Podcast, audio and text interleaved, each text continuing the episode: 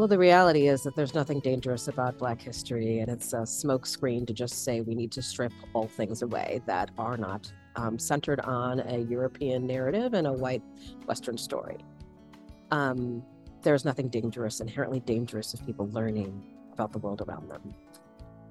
In this moment, we are struggling to still bring about equity in our schools in Vermont. The work that the Act One working group did is coming to a close and there's very little um, hope.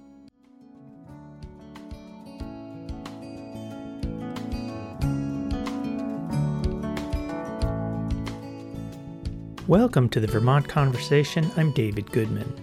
When white nationalists began a campaign of racist and misogynist attacks against former state representative Kiah Morris, they hoped to silence her. They failed. Morris has continued to fight back and speak out since resigning her seat as a state representative from Bennington. She stepped down in 2018 out of concern for the safety of her family, but she has not stepped back. Her story is told in a new documentary, Backlash Misogyny in the Digital Age, which premieres in the U.S. next week during Black History Month. Morris is among four women who fight cyber violence campaigns who are profiled in the film. The women include Laura Boldrini, who is called the most harassed politician in Italy, also a French YouTube personality, and an elementary school teacher from Montreal. All four women pursue their tormentors and demand accountability from those who are responsible, ranging from the tech giants to the state, law enforcement, and the perpetrators. When Morris was first elected in 2014, she was just the second African American woman to serve in the Vermont legislature. In January 2019, Vermont Attorney General T.J. Donovan announced that he would not bring criminal charges against the white nationalist who was harassing Morris and her family, insisting that racially offensive speech was protected. Civil rights groups denounced the decision. Morris has continued to pursue justice. In 2021, an investigator with the Vermont Human Rights Commission found grounds that the Bennington Police Department violated the human rights of Morris and her family and endangered their safety by withholding critical information about the white supremacist who had been targeting her. As part of the settlement, the Bennington Select Board paid $137,000 to Morris and formally apologized to her. Last year, Kiah Morris was appointed Executive Director of Rights and Democracy, a grassroots progressive advocacy group that operates in Vermont and New Hampshire. She continues to be a vocal champion of numerous social justice issues. Kiah Morris, welcome back to the Vermont Conversation. Thank you so much, David. It's wonderful to be here. Before we get into this remarkable film that you are featured in, I'd love for you to just introduce yourself for people who don't know you and kind of give the big picture of where you grew up, what brought you to Vermont, and how you got involved in politics. Thank you, David. So, um, I am originally born and raised in Chicago, Illinois, and I moved out here um, sometime in the late 2000s, early 2008, 2009, came to visit Vermont and fell in love with Vermont and got into work in public health in Bennington, Vermont, and stayed there for a number of years. And during that time, doing that community and public health work, really got to know and understand the needs of the community down there and seeing the importance of having a um, leaders that were willing to come and work with courage those who were willing to not just accept things as they are and um, have a real passion and a, a love for community in a way that is not self serving, but in one that's trying to lift up everyone that was in this community that I just adored.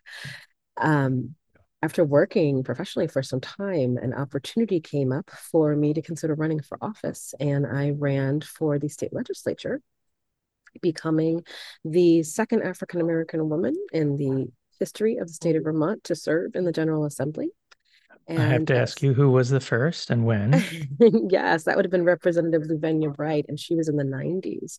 So she came up from the South Burlington area and um, was a trailblazer that we all stand on the shoulders of now today.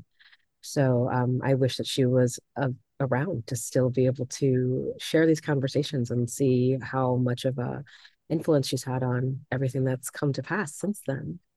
So so 2014, you're elected for the first time. You were ele- reelected in 2016.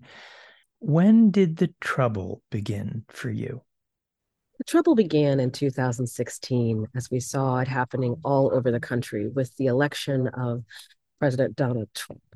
The days and months leading up to that, as well as the official kind of start with the inauguration, really set off a firestorm across the country that made its way here to the Green Mountain State where there were people who were openly fascist in their beliefs, people who were deeply racist, who were anti Semitic, folks who aligned themselves with groups as inflammatory as the Nazis, um, that really self identified themselves in these um, really insidious ways that are destructive to the communities and um, create a sense of terror for those who are having to engage with these individuals, um, whether in their workplace or at home. Um, these individuals targeted um, on a national scale. And with my reelection, they essentially deputized one of their followers to kind of say, hey, why is this Black woman elected into office in Vermont? This happened on your watch. What are you going to do about it? And that brought about a a litany of hatred um, that grew into a, a, really deep and complex story that sounds like something you would hear in a Hollywood, just with the layers of having friends turn into folks that you couldn't trust, family members that became disconnected because the the voices of um, those that were really invested in the rhetoric coming out of the White House and in the campaigns that were coming out of those people that were followers of this president had created a situation that was totally unsafe for myself and my family and created a danger for the community at large and for the state as we're now still reckoning with so much that has happened since those years. So i um, first started experiencing that in 2016, but it was one of those things that you just didn't want to imagine was going to directly impact you.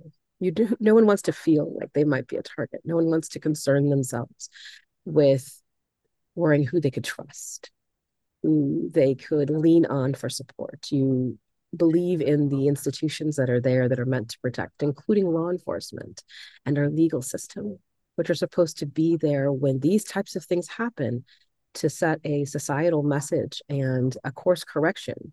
Because that's not who we imagine ourselves to be. That's not how we imagine our communities or our state or our nation to be.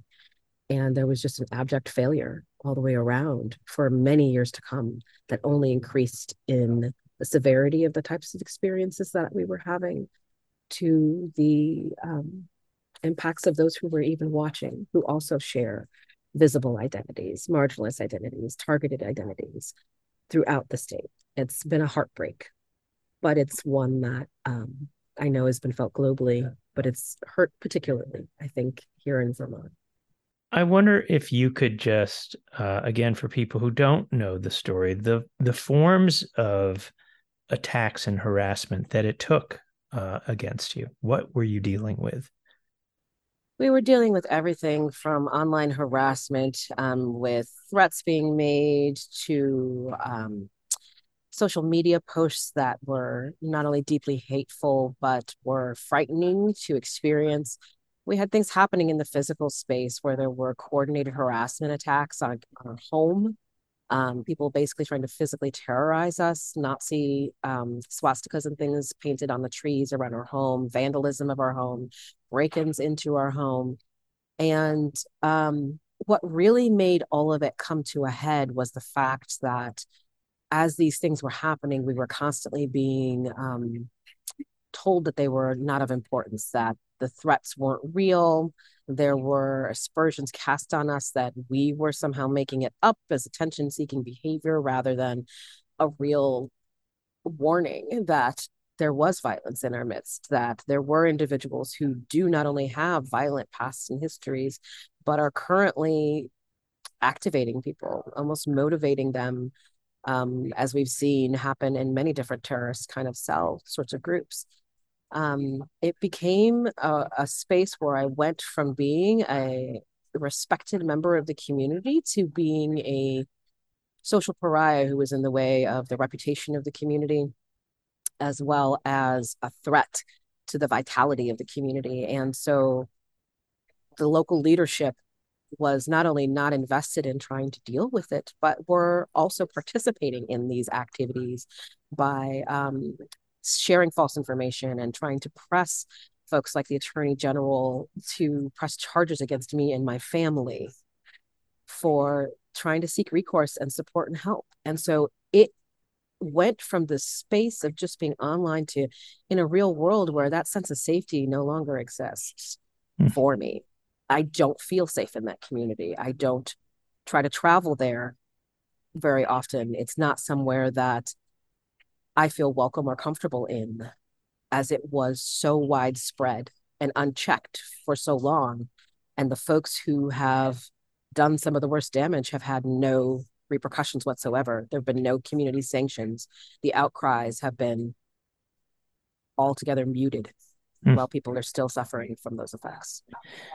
I want to move now to the film Backlash Misogyny in the Digital Age, which places your story in a larger context, in a global context. You are featured alongside a leader in the Italian parliament, a school teacher in Montreal, a social media influencer in France, all women trying to live their lives, but in in varying degrees in public positions. Talk about this larger context that your story, you now see your story located in. Mm-hmm. Well, we know that um, online harassment has become a really effective tool for trying to silence and um, terrorize communities. It has become a very specific way of trying to silence women's voices in that the types of threats and the things that um, we are experiencing when we become those targets is unchecked. It can move at an exponential rate. It's often very well organized and considered and thought out. So you might expect some of that because, yeah, you're a political figure. And so people, they want to say it's about political ideology and differences in political ideology. But then when you look at the words, you look at the characteristics of these types of online threats, you look at the pervasiveness and the persistence of them. Um, and that it is speaking often to your womanhood, to, in my case, to my Black womanhood, um, these are they're threats of rape, they're threats of torture, they're threats um, that are deeply rooted in misogyny. And you see how it has changed everyone's lives forever. And once you have experienced that, you do move into the world a little bit more cautiously. And it it really does shatter kind of your sense of your sense of freedom in being able to just be a human and just be a person that's raising their child, that's teaching a class, that's doing what they were elected to do, that's communicating with people across the globe. Those are now points of terror. Those are points of, um, th- those are points where we're afraid, where we find ourselves more and more afraid. You are the lone person of color in the film who is featured of the women who um, whose stories are told. Talk about how, in your story, this nexus of racism and misogyny, how they intersect and amplify one another. So, racialized terrorism is something that's happened since the founding of this country, and it has effectively worked in many, many ways to literally silence people through death or to effectively silence them through policy or through casually silencing them through the use of these kinds of threatening behaviors to say, because of your racialized identity, and especially if you have a visible racial identity, now we already know that you don't belong. We don't want you here. we already know that there are some that um, are of the deep belief system that Blacks people of color are inferior. Folks of the global majority are the ones that um, should remain disempowered because they are we are seen as less than when we know that we are more than. And so the nexus for me when it came through to gender, it was like a double offense to the people who live in a hateful world and are about exercising their hatred. It is so easy to to quiet and silence the voices of black women when you don't want to hear them anyway in the most peaceful of circumstances. It's only when we are bleeding it is only when we are at our deepest points of pain that someone might notice and it still may not ever bring you justice. It may never bring about healing. It may never bring about a reparation for the harm that's done. So it was, you know, we we've seen this happen. We've seen it happen with Gamergate. We've seen this happen with even Meghan Markle. We see this happen in so many places where it's because you are there and you're in your black womanhood that you are an ex- existential threat to the ways that white supremacy and patriarchal notions want to imagine the world. And because the fact that we're here and we're still surviving, that is a problem for some people. And in my case, it was a problem for many. It was an issue for many. You mention at one point in the film that online harassment and hate is a form of mobilizing. It's not just talk. Explain what you mean by that. That is something that I think people really get confused by, right? So they will see an incident like, okay, someone put up a threat of a um, threatening to kill someone, right? And maybe they're like, that's not that serious. It was just one incident, it was just one moment. So that is part of the problem. And that was something that I had to really come to reckon with myself because you'll see maybe one or two isolated online sort of postings, but the recognition of the fact that that becomes almost a viral call to action.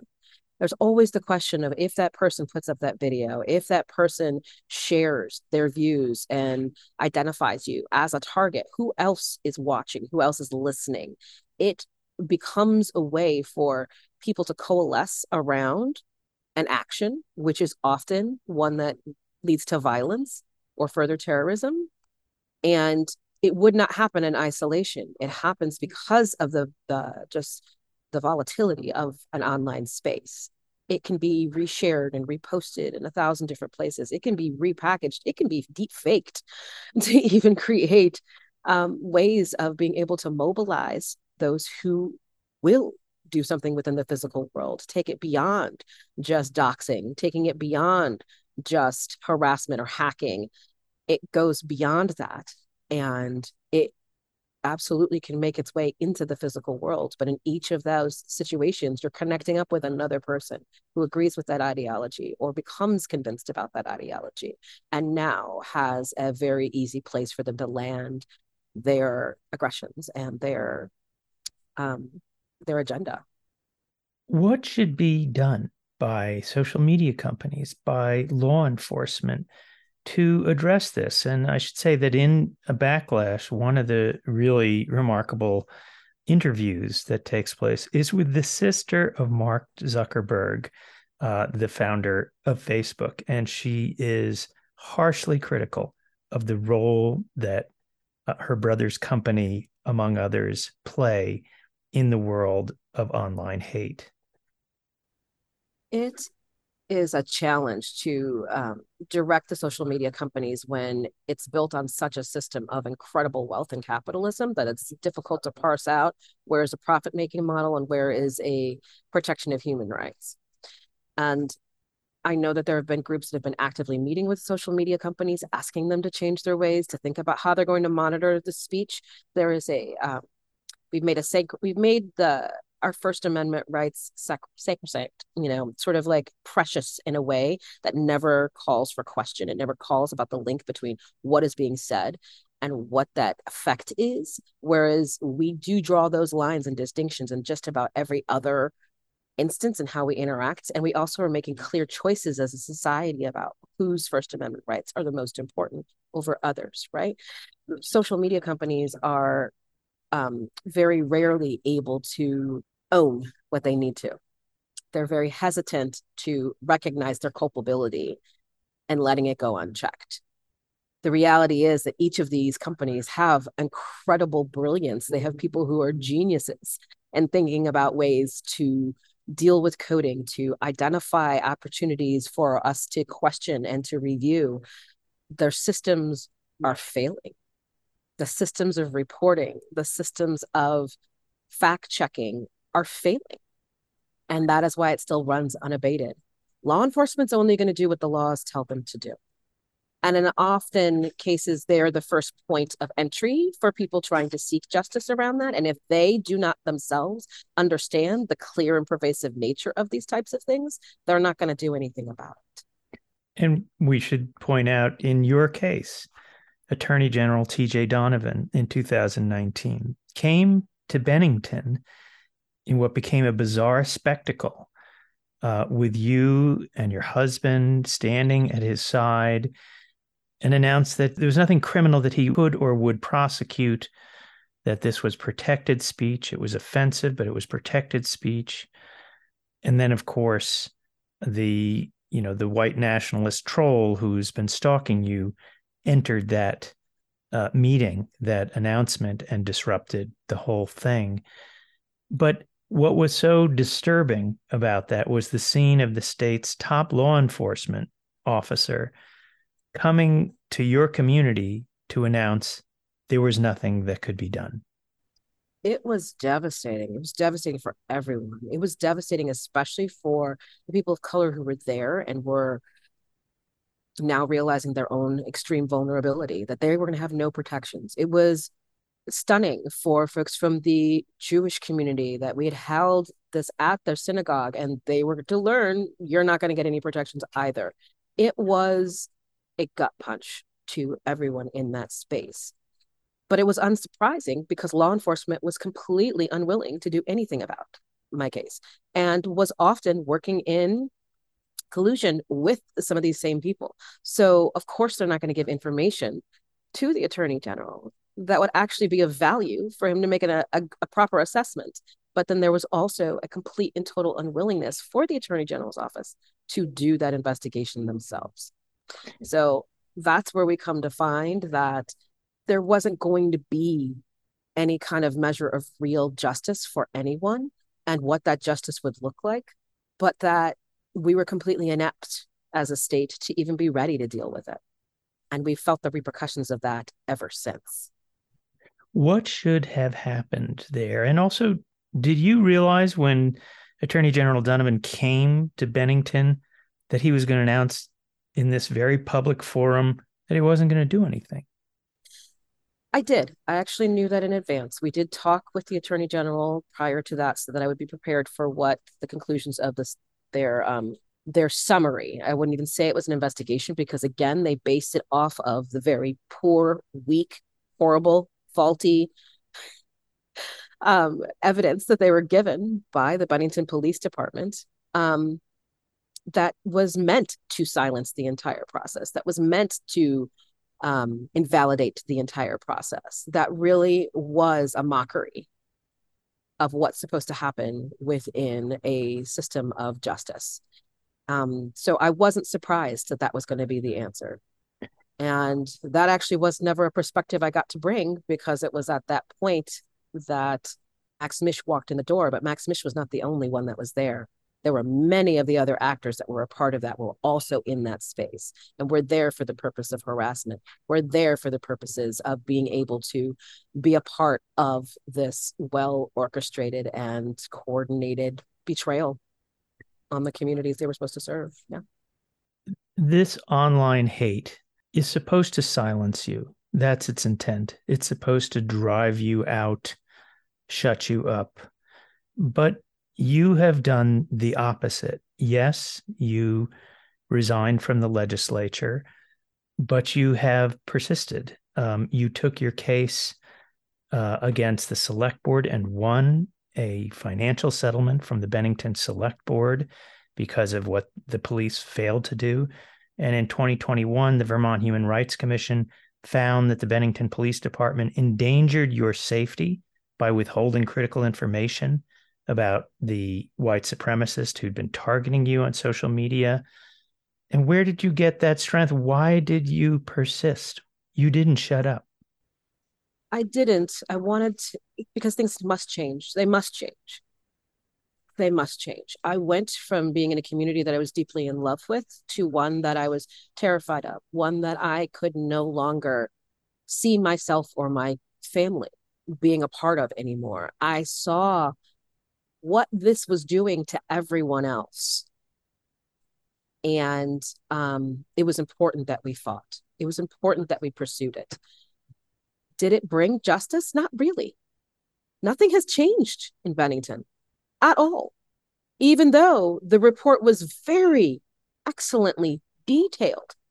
And the amount of malfeasance that happened on behalf of the select board, on the chairs, on the the town manager, the chief of police, multiple officers, nothing was done to this day. Not a single sanction, not a single call for resignation. Nothing as a community happened. And the settlement was paltry. And the mediation was humiliating. And I'm so disappointed and embarrassed that my family, my mother, my siblings had to witness how gross this whole experience was.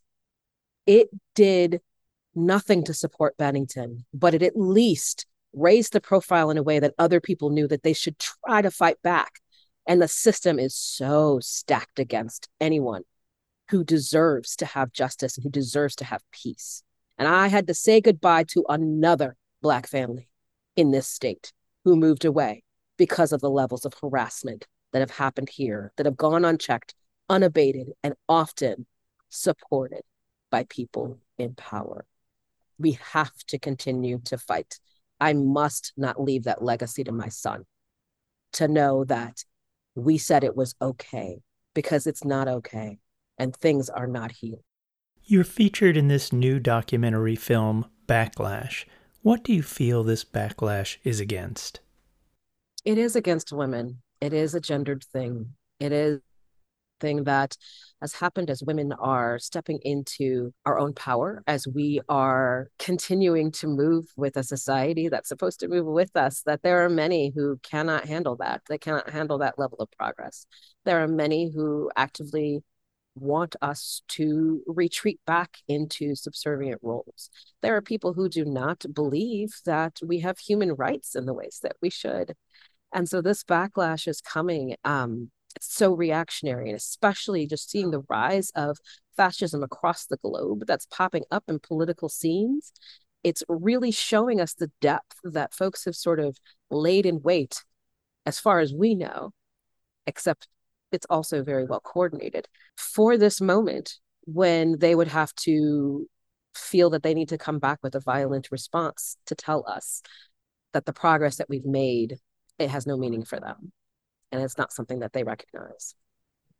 Last year we saw the overturning of roe v. Wade by a conservative supreme court and now women in more than half the states of this country are no longer able to make basic decisions about their own bodies. How do you locate that in the backlash? It's definitely tied into the backlash in a number of ways. I think one of the most direct ways is our representation, is women's representation in the places of decision making power.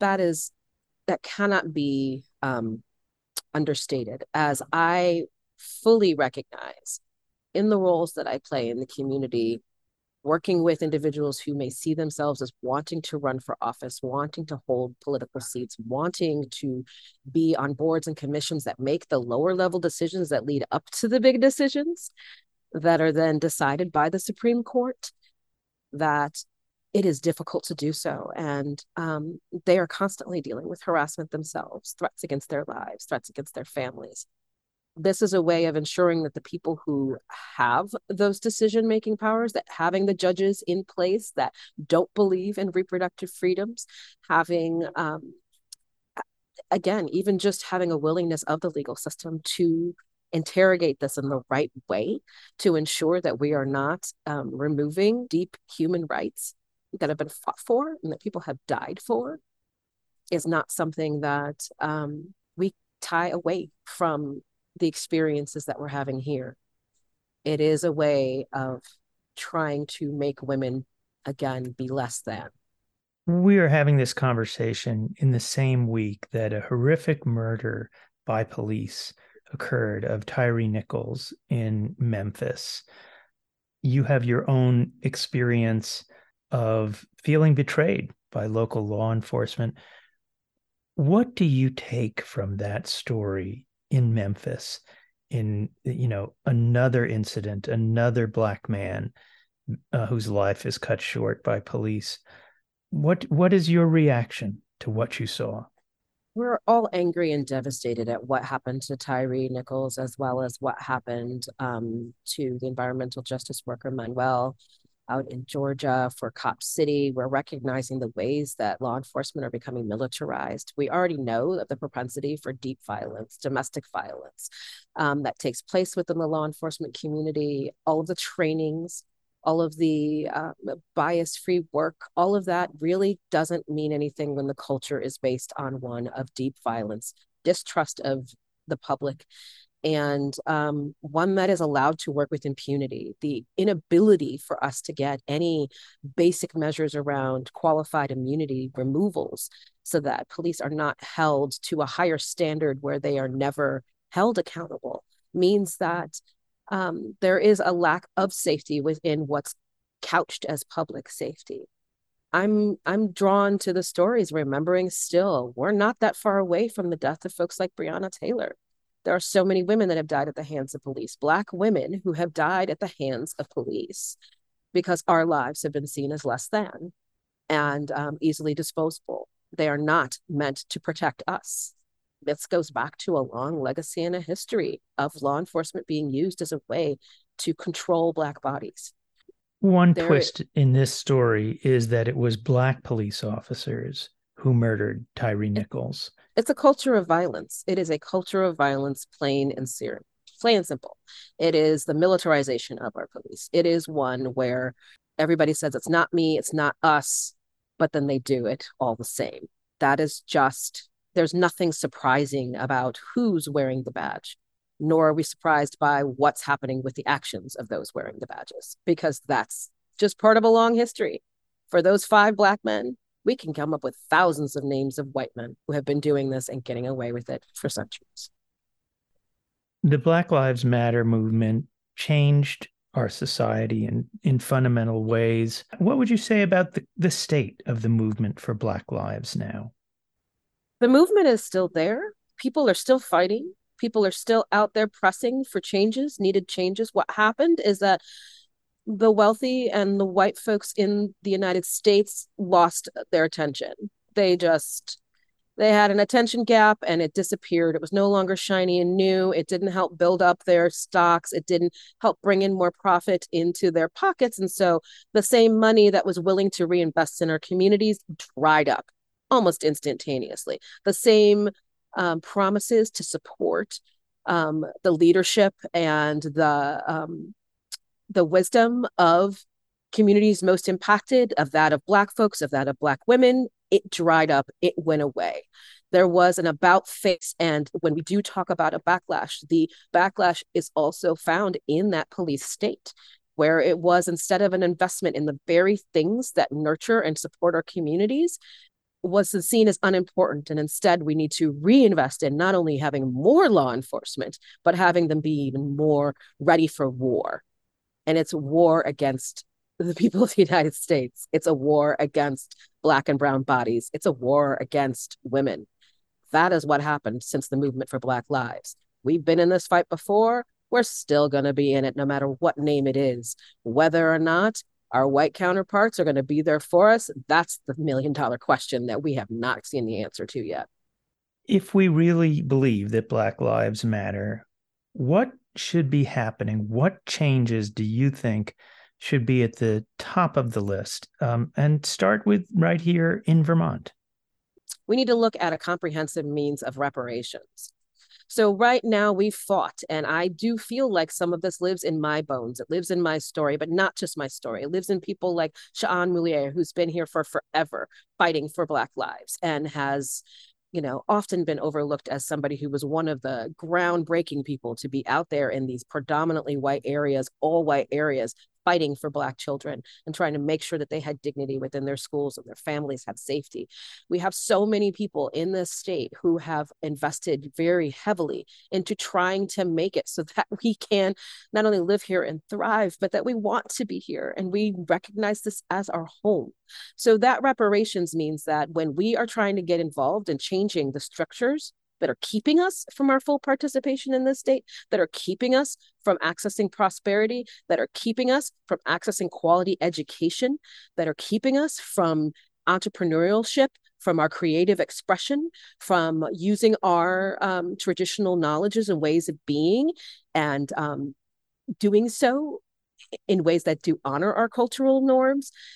Until we are in those spaces, none of that will change. But we haven't even made the investment in saying that we need to compensate the folks that are involved in that work. We understand it when it's rich white folks with a PhD that will put them on state committees. We will put them on state commissions and give them a vested salary because their opinions are so important that they deserve to be paid for those opinions. And yet we have groups like the Native American Commission, the Commission on Women, the Environmental Justice Council, and so many other groups where people are paid $50 a minute. That is the state's willingness and their investment in the very people here who are helping to run our state government. That is the investment. That is less than slave wages that they're asking for people for us to come in and make these changes. We are needing to look at the ways that we are trying to do land back. Folks are interested and invested in getting into foodways, agricultural systems, and we find ourselves chased out. We find ourselves cut out of opportunities. There are still so many barriers. And we've thought about these pros. We've thought about the possibilities. We've thought about the solutions. We've been imagining them all along, David. And yet, that expertise is unheard. That expertise is effectively silenced. That expertise is seen as a nice to have rather than a needed component. So if we're going to make these changes as we are putting ourselves out there to experience harassment because we do, to experience terrorism because we do, to make this state a better place, it's time for the state to invest in us. What would that look like? What would you want to see? And of course, this segues into your current work far from being silenced, you have pivoted from a legislative uh, role, a leader in uh, in the political realm, to a leader of a grassroots advocacy group, Rights and Democracy. What are you fighting for now? I'm fighting for folks to be able to move from a place of protest into a place of power. I'm moving for folks to not have to feel like they have to camp out outside of a police department for a month in order to just have their voices heard and then to have the work be undermined. I'm fighting out there. We're trying to build this work to help, especially um, those who are least represented within the places of decision making power. And it doesn't just have to be in a political space. That we're there. We are there as peers. We're not there just as supports or as an advisory capacity, but we're there as decision making peers. We are trying to change Vermont for all of us, to become better for all of us, to move into the future together. And so, for that work to have meaning, it's not also just on the state of Vermont. There are too many private businesses and there's too much wealth in the state for these types of initiatives to constantly be singing for their supper and having to show where they're bleeding in order to be considered valid, in order to be considered worthy of investment because we invest in Vermont and it's time for Vermont to invest in us. What is an initiative that really has your passions and energies where you're investing it now in your new role? I am deeply invested in, again, trying to have folks who identify as being BIPOC, folks who are um, from the LGBTQIA community, our youth, our disability community, having individuals be able to see themselves in decision making power. So it could be around environmental justice is an enormous place that we're all feeling and experiencing right now. And we know that people of color are those who are impacted the worst when it comes to these conditions, really dealing with environmental racism. I'd love to see more of the work around supporting folks in some of these different efforts, like the Everytown Project, thinking of the power that comes as well from um, how we're building out support networks and systems of security. Again, this is something that we at Rights and Democracy invest our dollars in. We don't get grant money to do it, but we invest our dollars in ensuring that the people that work for us, the folks that are running for office, that get seated into these places, our community members and leaders, but able to actually have tangible security to help them be able to do their work fully and not feel terrorized by the world around them, to not be worried about the stresses of doing this work and being visible in this work as they push back to change. I'm deeply invested in our healing as well. I'm deeply appreciative of the work that's come from many groups like the Relief Collective and others that have really centered around how we are doing our healing as BIPOC here in Vermont um, in the ways that are meaningful for us so that we can continue to live and love and thrive here and call Vermont our home. I want to ask how you have dealt with your own healing and your own trauma from the experiences that you've had. What has been helpful to you? Where do you go to seek balance and solace?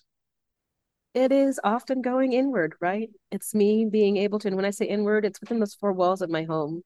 It's often being able to spend time with my family, spend time with my child, going out into nature and being able to really connect there it is about being able to be with friends and seeing them now that we're getting closer to the end of this sort of phase of the pandemic, endemic, as we want to call it. Being able to be in community with others. That is so powerful. And especially within many of the affinity spaces has been a beautiful thing just to see others and knowing that so many of us are struggling and so many of us are really having a hard time right now. There's a lot that we are investing and we're not getting refilled. And so trying to help support and refill each other in the ways we can has been a beauty beauty for me. I won't say that I'm healed from the trauma. I think I'll feel greater healing when the work is in a much better place. I am deeply saddened by the lack of progress that's been made in Bennington. I'm very devastated for the people that I love that are down there who have not been able to not been able to get back to whole lives. This is Black History Month. And Black History Month this year comes at a time when there is a concerted effort to erase Black history, to stop Black history. In Florida, Governor Ron DeSantis has chosen, of all things, an AP Black history curriculum to ban it from the state of Florida. It is apparently too dangerous for the students of Florida to take an AP class and learn about African American history. What's your hope that people learn in this Black History Month that they didn't know when it began? Well, the reality is that there's nothing dangerous about Black history, and it's a smokescreen to just say we need to strip all things away that are not um, centered on a European narrative and a white Western story. Um, there's nothing dangerous, inherently dangerous, of people learning about the world around them. In this moment, we are struggling to still bring about equity in our schools in Vermont. The work that the Act One working group did is coming to a close, and there's very little um, hope that the recommendations they're going to come with are going to be acknowledged by the Agency of Education or by the um, school state's Board of Education.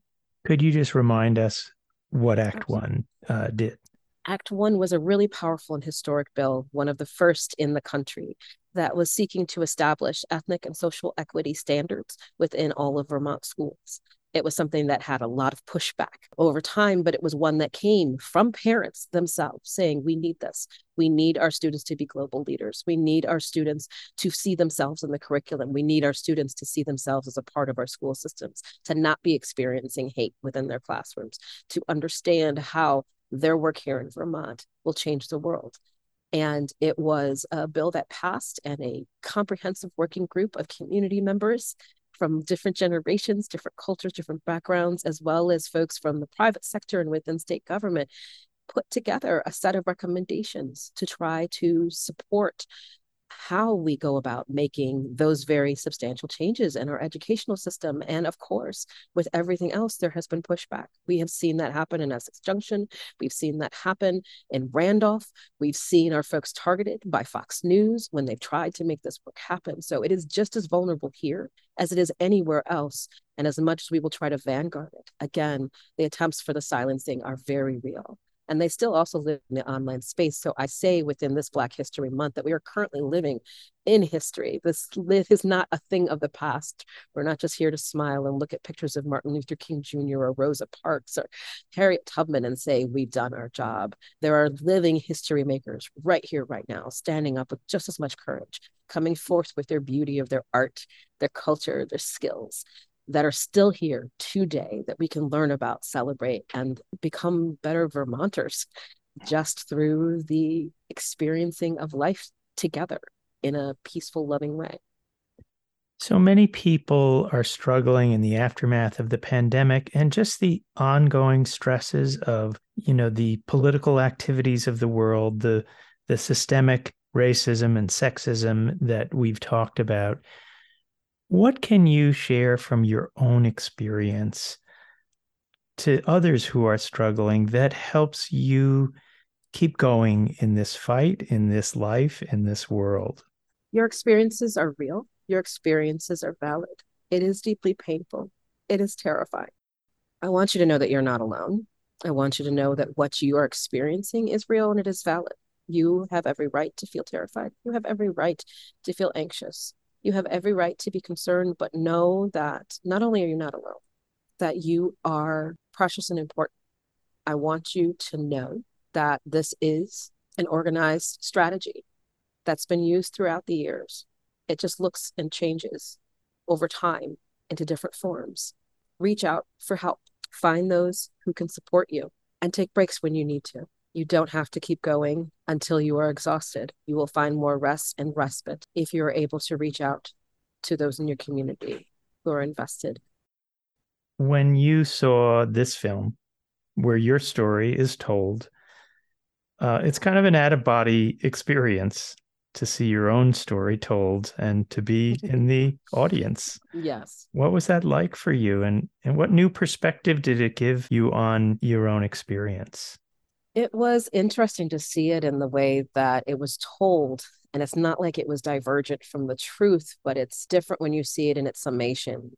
Recognizing how much there was to it, I think was powerful. This this felt like something you would see like a Frances McDormand movie about some small town in North Dakota or something like that. And not something that's happening in Bennington, Vermont. Not something that's happening in Colchester, Vermont, in Rutland, Vermont. It would is not something you could imagine that would be happening in your own backyard, but it's the reality that it did occur. It is painful to watch, of course. It's always difficult to relive one's trauma. And it gave me a strong desire to want to ensure it is given the attention that it deserves because someone else will undoubtedly see themselves in that story. And this might help them feel that they have somewhere to begin on their own journey of healing. Well, Kiah Morris, I want to thank you for joining us again on the Vermont Conversation. Thank you, David.